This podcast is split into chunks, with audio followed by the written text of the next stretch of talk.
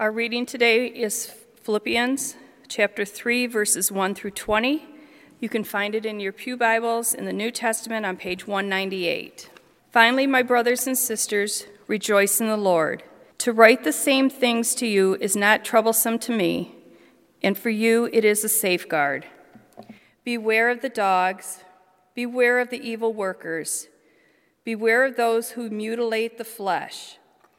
For it is we who are circumcision, who worship in the Spirit of the God, and boast in Christ Jesus, and have no confidence in the flesh, even though I, too, have reason for confidence in the flesh. If anyone else has reason to be confident in the flesh, I have more. Circumcised on the eighth day, a member of the people of Israel, of the tribe of Benjamin, a Hebrew born of Hebrews, as to the law, a Pharisee, as to zeal, a persecutor of the church, as to righteousness under the law, blameless. Yet whatever gains I had, these I have come to regard as loss because of Christ. More than that, I regard everything as loss because of the surpassing value of knowing Christ Jesus my Lord. For his sake I have suffered the loss of all things, and I regard them as rubbish, in order that I may gain Christ and be found in him, not having a righteousness of my own that come from the law, but one that comes through faith in Christ. The righteousness from God based on faith. I want to know Christ in the power of his resurrection and the sharing of his sufferings by becoming like him in his death if somehow I may attend, attain the resurrection from the dead. Not that I have already obtained this or have already reached the goal, but I press on to make it my own, because Christ Jesus has made me his own. Beloved, I do not consider that I have made it my own, but this one thing I do, forgetting what lies behind and straining forward to what lies ahead. I press on toward the goal for the prize of the heavenly call of God in Christ Jesus. Let those of us then who are mature be of the same mind, and if you think differently about anything, this too God will reveal to you. Only let us hold fast to what we have attained. Brothers and sisters, join in imitating me and observe those who live according to the example you have in us. For many live as enemies of the cross of Christ. I have often told you of them, and now I tell you even tears. Their end is destruction, their God is the belly, and their glory is in the shame. Their minds are set on earthly things. But our citizenship is in heaven, and it is there, from there, that we are expecting a Savior, the Lord Jesus Christ.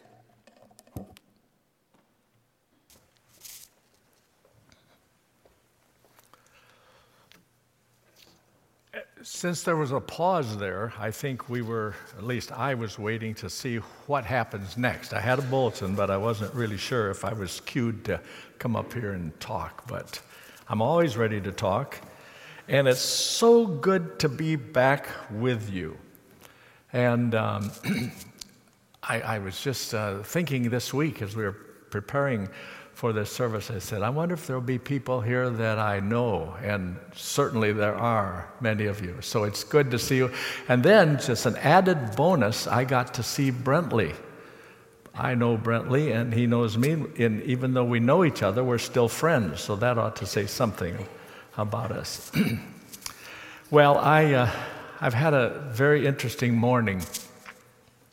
I got up and worked on my sermon a little bit. And then uh, for Christmas, I got one of these little round things about like this. It's a, Alexis. Have you ever had them? Alexa. It's a little thing you can ask questions and so on and so forth. And uh, so I thought, well, okay, you know, it'd be really nice to. I've heard them talk about the president and and other people and so forth. And I thought, you know what I'll do? I will ask it now. Uh, who's going to preach at the First Baptist Church in Jackson? And I'll get my name broadcast right on that thing. And that would have been so exciting. And uh, so I said, I asked the question and waited in anticipation. And then um, man, I can't even remember her name now, but I, that's probably because of my personality. But um, the speaker on Alexa said, um, Well, she said, uh, I don't know, but I think it might be Madam Speaker of the House. What's her name? See, I tried to honestly forget that. And I was crushed because I thought they were, she would say, and now the one that we are all looking forward to hearing was Reverend Kreiderman, and it wasn't there. So, anyway. Well, the wonderful thing about the Bible, and we read a whole portion of Scripture here this morning, and one of the things about it is that it often talks about beginnings. Have you noticed that? And uh, it, it, we, it speaks of being in Christ, you are a new creature.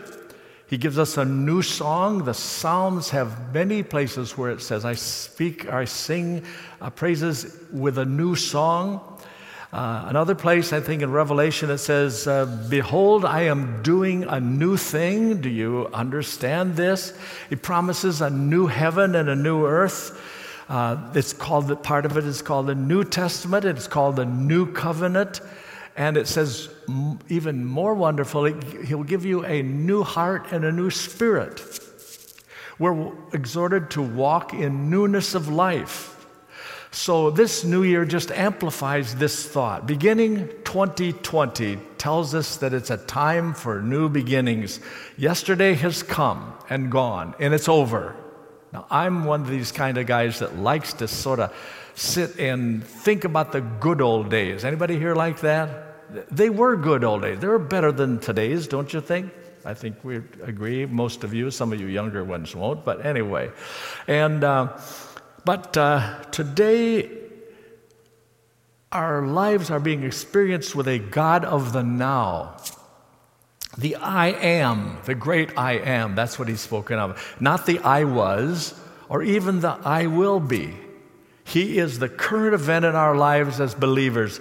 And right now, He is intimately involved in this service. We are worshiping, worshiping Him in the present tense. Now, after saying all of that, let me also say that the present is really only a time to prepare for the future. It's sort of a boot camp for the reality we're going to enjoy for all of eternity. I was thinking of that this morning as I started bumping into some of you and remembered you, and I thought to myself, you know, one of these days, we won't have to be coming to a church here. We'll be up in heaven. We'll be bouncing along with the Apostle Paul and, and Matthew and some of these other people. And we'll say, well, there's that person that they went to the Baptist church there in Jackson. What a wonderful fellowship that will be.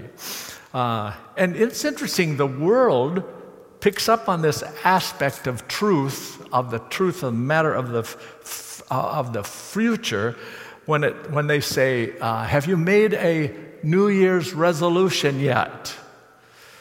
And we do it too, don't we? Have any of you made New Year's resolutions? I see some shaking their heads wrongly. I, well, I shouldn't say wrong, negatively. Uh, but we do say things like this. I'll tell you some of mine. I'm going to stay within my budget. budget. Actually, I should say, I'm going to make sure my wife stays within the budget. I'm going to get along with my relatives, my boss. Uh, I'm going to quit overeating, or I'm going to quit procrastinating. Down the way, I'll do that. I'm going to exercise, get enough sleep, read 20 books this year, write letters to my friends more faithfully, and so on and so on. You see, how long do you think I'm going to be successful? I don't even want to see your hands on that.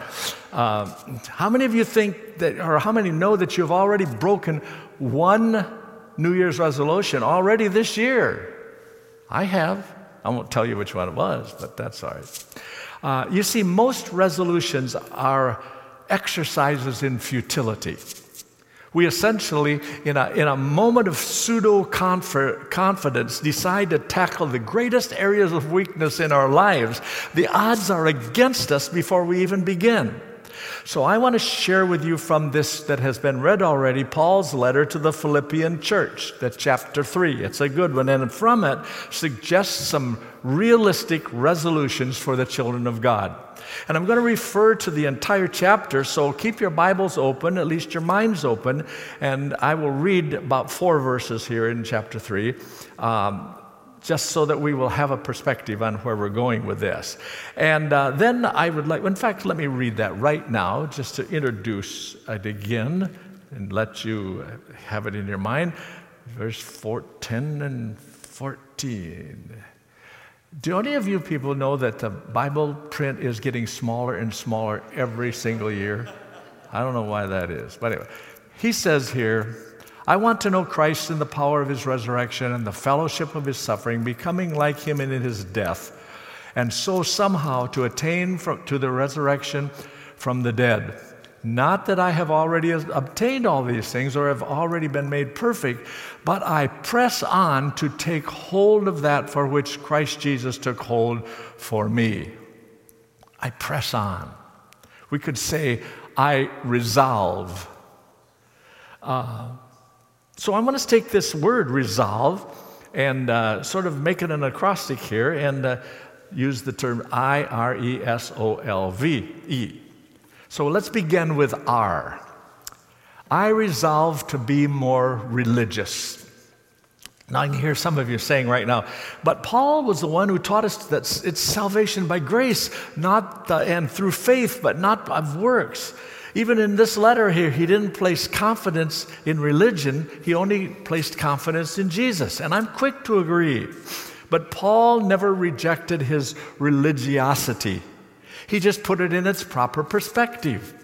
Other religions substitute for religion or for, a relationship. The Jews were guilty of making religion an end in itself. Paul tells us about his own religious pedigree when he reminds us early on in that chapter that was read of all the things that he had gone through, all the routines, all the hoops that he had to jump through to be a religious person.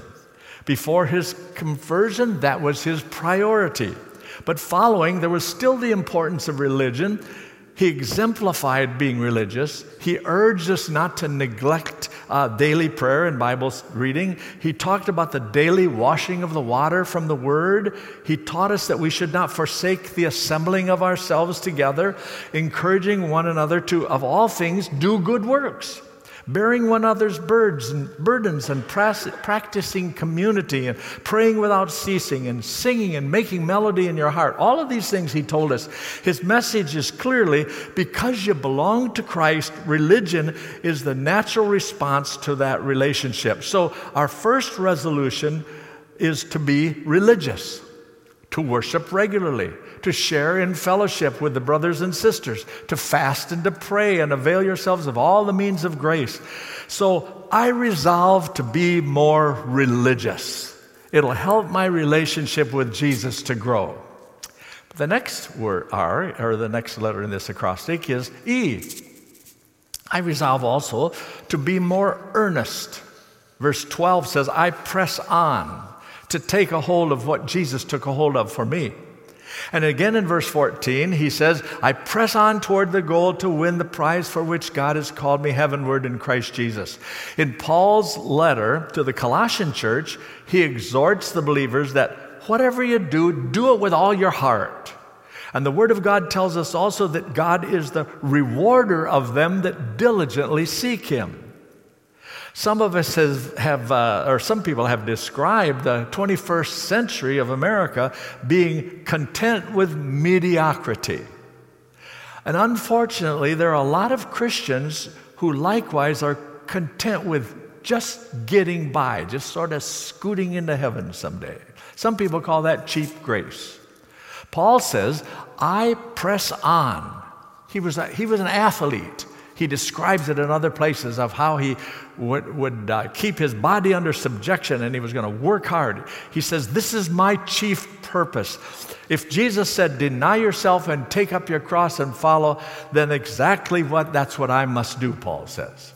We sing a song we used to have a long time ago. It said, I have decided to follow Jesus. I won't turn back. I won't turn. Remember that? Some of you do? I can remember years ago when someone would be in a spiritual battle at the altar and they'd be praying, and some of the people would be encouraging them, and somebody would start a song that went like this I'm going through, I'm going through, I'll pay the price no matter what others do. I'll take the way with the Lord's anointed few, for I'm going through, Jesus. I'm going through. Well, I don't know about that there. It's sort of the the few, anointed few, sort of bothers me. But anyway, about once in a while, you hear of somebody who has bucked the curse of mediocrity and against great odds has risen to a, risen to a place of prominence in his or her perfection, profession or have performed in a significant way. And that's great. But you know, God is looking up and down the aisles of churches for men and women who will hazard their lives for Jesus, who will dare to be a Daniel in the lion's den who will be uncomfortable with the status quo and take on a holy tenacity, rising to new pinnacles of performance in the kingdom. And you and I, as the tired and the retired, need to see this as the greatest opportunity in all of our lifetime. My son Mark pastored three large, significant churches in our conference. All of a sudden, one day he came, Dad, I don't think I want to pastor in a church anymore. And I said, What? Come on, you know, you must sound like you're backsliding or something. And he said, No, I don't want to. He says, I want to move to Detroit. Detroit, I said. They shoot people in Detroit. But he said, No, Dad, I want to I want to move there, take my wife, and we'll go there and buy a house if we can. And and uh, he said, By the way, Dad, do you remember that the Free Methodist Church started to preach, that one of their goals was to preach the gospel to the poor? Boy, that hurt. I was the superintendent at the time, and yet I had to say, Mark, you're right. And so what has he done? He's moved in, bought a house down there. He rides his bicycle through the scariest parts of Detroit. I just pray all the time. His mom prays more than I do, I think. But anyway, and uh, he just he just uh, he starts he starts a little what they call dinner church. And uh, they invite people to a high rise apartment somewhere. A few of the churches in the Detroit area provide the food. They feed them, then say, Now, if you want to stay a little while, we're going to talk about Jesus in a few minutes. But if you don't want to, you can go home. And they do. Some of them go home and some of them stay. And out of this, a nucleus of born again, brand new believers of color. Most of them are black, but not all of them. But anyway, these, but they all are poor. And these people have, are beginning to change their lives and their communities. So I think, you know, even though I think he is a little dumb, I think he, uh, he's got something there that I wish I had. I resolve then to be earnest about my faith and my service to Christ. Well, let's go on quickly here. Some of you have probably already started to count R E S O L V E O I. That means this, this is an eight point sermon. So, in case you have your lunch out there, you can run and get it and you can just eat while you. No, I'm just kidding. But anyway, the next one S, I resolve to have a singular purpose. This goes r- right along with the previous one. This one thing I do. King David long ago said these words One thing I have desired of the Lord, that will I seek after, that I may dwell in the house of the Lord all the days of my life, to gaze upon the beauty of the Lord and to seek him in his temple. So, what is that compelling reason for your existence on earth? Get married? Raise well behaved kids? Get a good job? What is it you want to do most of all in your retirement years? Travel? Manage your investments so that you won't be a burden to anybody? Stay healthy? Do something you've never done before?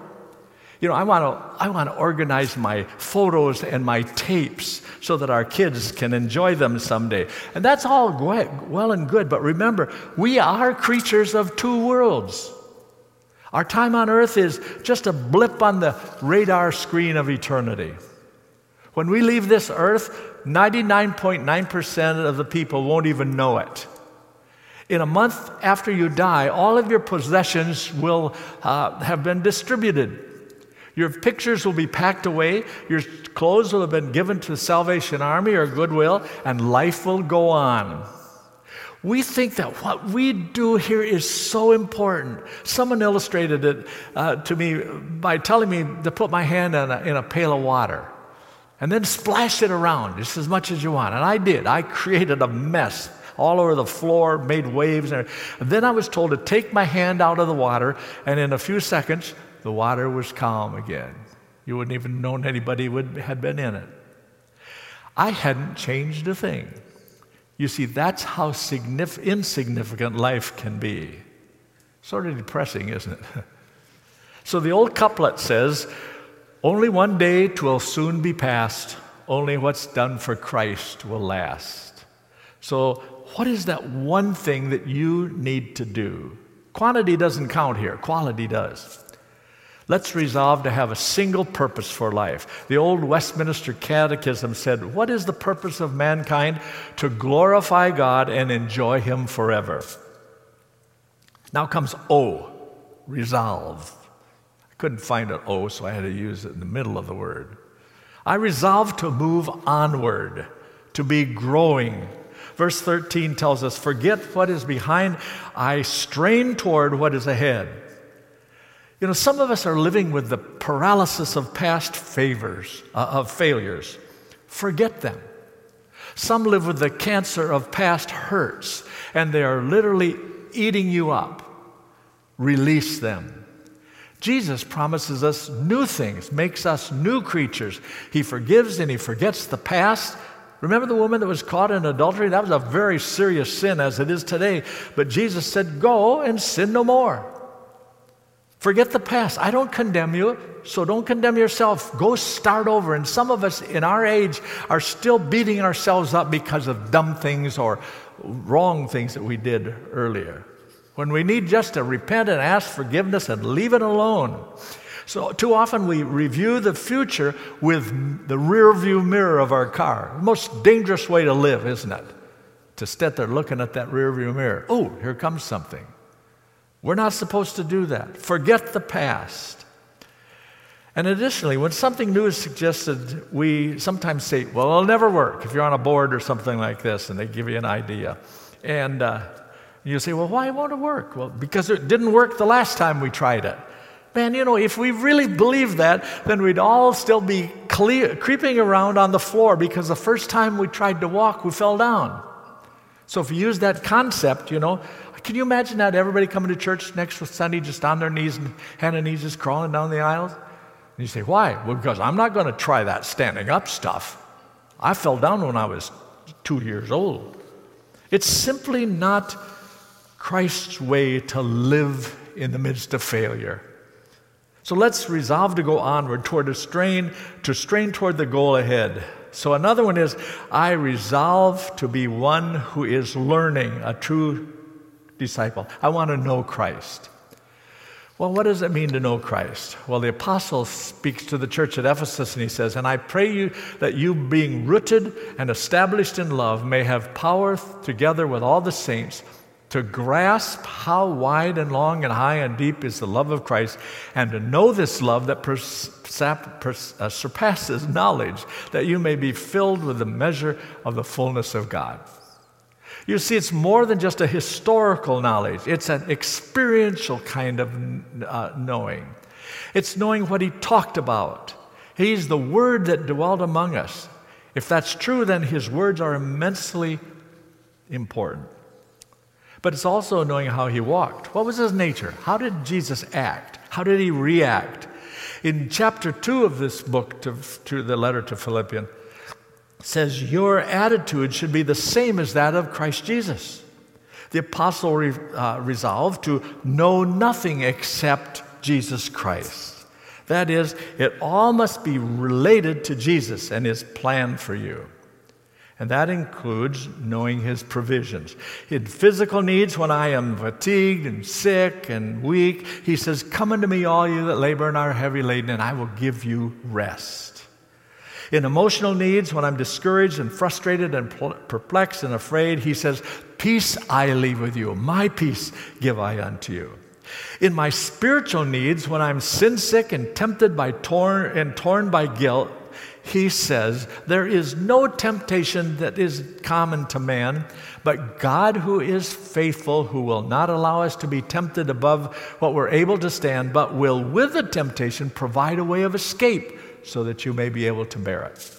Even in my finances, when I'm broke or laid off or have a big hospital bill or my tax shelter is tanked, doesn't the word have something to say to me there? It says, do not be anxious about anything, but in everything, by prayer and petition, with thanksgiving, present your requests to God. And the peace of God, which transcends all understanding, will guard your hearts and your minds in Christ Jesus. And my God will meet all of your needs according to his glory riches in Christ. How's that for starters? And that's only the beginning. The answers to all these needs are in Jesus, the living Word, determined even at this day in your life to get better acquainted with Him, and life will take on new meaning. The next letter is V. I resolve to maintain spiritual victory. I want to know Christ and the power of His resurrection. I'm not talking about an emotional high or a giddy, superficial kind of a praise the Lord anyway kind of thing, because I know there will be things that try my faith and drive me to my knees. But let me tell you, brothers and sisters, nobody, not even me or even the devil, is going to rob me of spiritual victory in 2020. That is my intent. I love the the verse in the song, A Mighty Fortress, where it says, And though this world with devils filled should threaten to undo us, we will not fear because God has willed his triumph to his truth to triumph through us. The prince of darkness grim, we tremble not for him. His rage we can endure, for lo, his doom is sure. One little word shall fall in, the writer says on. And that word became flesh and pitched its tent alongside us. I want to know and experience daily the power of his resurrection, the power that forgives me on the spot. I don't have to wait till Sunday to come forward and repent of my sins in a church service. I can do it wherever I am. I don't have to even let anything, in fact, come between me and Jesus. The resurrection power cleanses us and keeps us cleansed. It's sort of a automatic washing machine that we jump into when we give our lives to Christ. And that resurrection power delivers. It delivered Jesus right out of the mouth of hell, and it will deliver us today, right now, from the hell we might be living in. Maybe it's a habit or a weakness or a character defect that doesn't glorify God. Jesus will deliver us. He wants us to make it to heaven. And also, really, uh, resurrection power will give us abundant life in the Spirit so that even mundane experiences of life are controlled by Him. You know, I, I have my financial resources divided up into accounts. Some of you probably done the same thing. There's not a whole lot there, but what I have is organized. You better believe it. If I don't believe it, my wife does. In the ledger, there's a place for tithe, savings, medical expenses, taxes, auto, house, and so on. Then I added one grand grandkids college. And so every year at, at uh, Christmas time, I give the kids who are in college, and actually there, I give them a fairly substantial check. And they all love it and they think it's great, you know. But the little girl, a few years ago, she, uh, I think she's about eight years old at the time, they said to one of her sisters, How come Grandpa gives you guys all checks like this, but you don't give us checks? Well, they they finally explained to her what it was all about. And she stood around for a minute or two and she says, You know, problem is, by the time I get up there in college, Grandpa will be dead. And that sort of shook me up. Uh, and that's when I learned about uh, 529, some of you will know what they are. But anyway, we don't have to worry about the future in financial ways because we just go to, in our house, we just go to this account where we've already been putting money down and we pay the bill. Well, let me tell you this my Father in heaven has set up accounts like that for me. And in my crisis, I just go to the heavenly bank and I check the resources and I discover to my joy, I have been given fullness in Christ. That's what Paul said. This is a birthright of every believer. Cash in on it. The resurrection power is the birthright of every believer. My eldest grandson at the age of three, you notice I'm a grandpa. I'd love talking stories about those people. But anyway, when he was about three years old, he was looking forward to excitement of the prospect of swimming in the Au River with his dad. They were talking about it all the way up north and, until they got right down to the water's edge. And, and Micah stuck his feet and felt the power of the current there. And his eyes grew wide, and it was evident that he wasn't sure he wanted to do this. But his dad said, Well, come on, Mar- uh, Micah, hop in with me. And he took his hand and walked in the water. And deeper they went, and he was sort of excited. Micah held on tight with his hand. When dad was waist deep, Micah was over his head, and so he tried to wrap his legs around Mark. Finally, dad laid back in the water and said, Relax, Micah. And together they floated to their destination. Micah's fear was calmed through the presence of his Father. Folks, that's resurrection power. Power that lifts us above our cares and our fears of failure. Power that lets us soar into the heavenlies. And when we're here on earth, we can still look above and see that. We just need to trust the Father and rest in the currents of the Holy Spirit. And when the waters of life are so deep that they're about to drown you, just hang on and go with the flow. And you will, to your surprise, discover that with His help, you can do exceeding abundantly above all that you could ever ask or imagine, according to the power that now is at work in you because He is in you. So finally, E. You've all been waiting for E, haven't you? I resolve to, with eagerness, await the coming of Christ. Our citizenship is in heaven, and we eagerly await a Savior from there, the Lord Jesus Christ. You know, while I enjoy life and I want to spend as many years on earth as possible, I want to be so much at home with Jesus that my eagerness to see Jesus someday will be obvious to everyone I come in contact with. And at the same time, I want to be on the job, doing what every Christian is called to do. So, in conclusion, the one letter we haven't used is the word I, the beginning, which stands for the ideal. And the presence of Jesus can make the ideal real. Paul said in verse 17, live up to the pattern that we gave you. And that's where we start this new year, right where we are. Step by step, we grow in grace. Let's just do it. And as we begin 2020, the Paul, the apostle, encourages us like this being confident of this, that he who began a good work in you will carry it on to completion until the day of Christ Jesus. And this is my prayer, he says, that your love may abound more and more in knowledge and depth of insight, so that you may be able to discern what is best and may be pure and blameless until the day of Christ, filled with the fruit of righteousness that comes through Jesus Christ to the glory and the praise of God. Isn't that good? I don't mean the sermon, I mean God's truth. Thank you. Amen.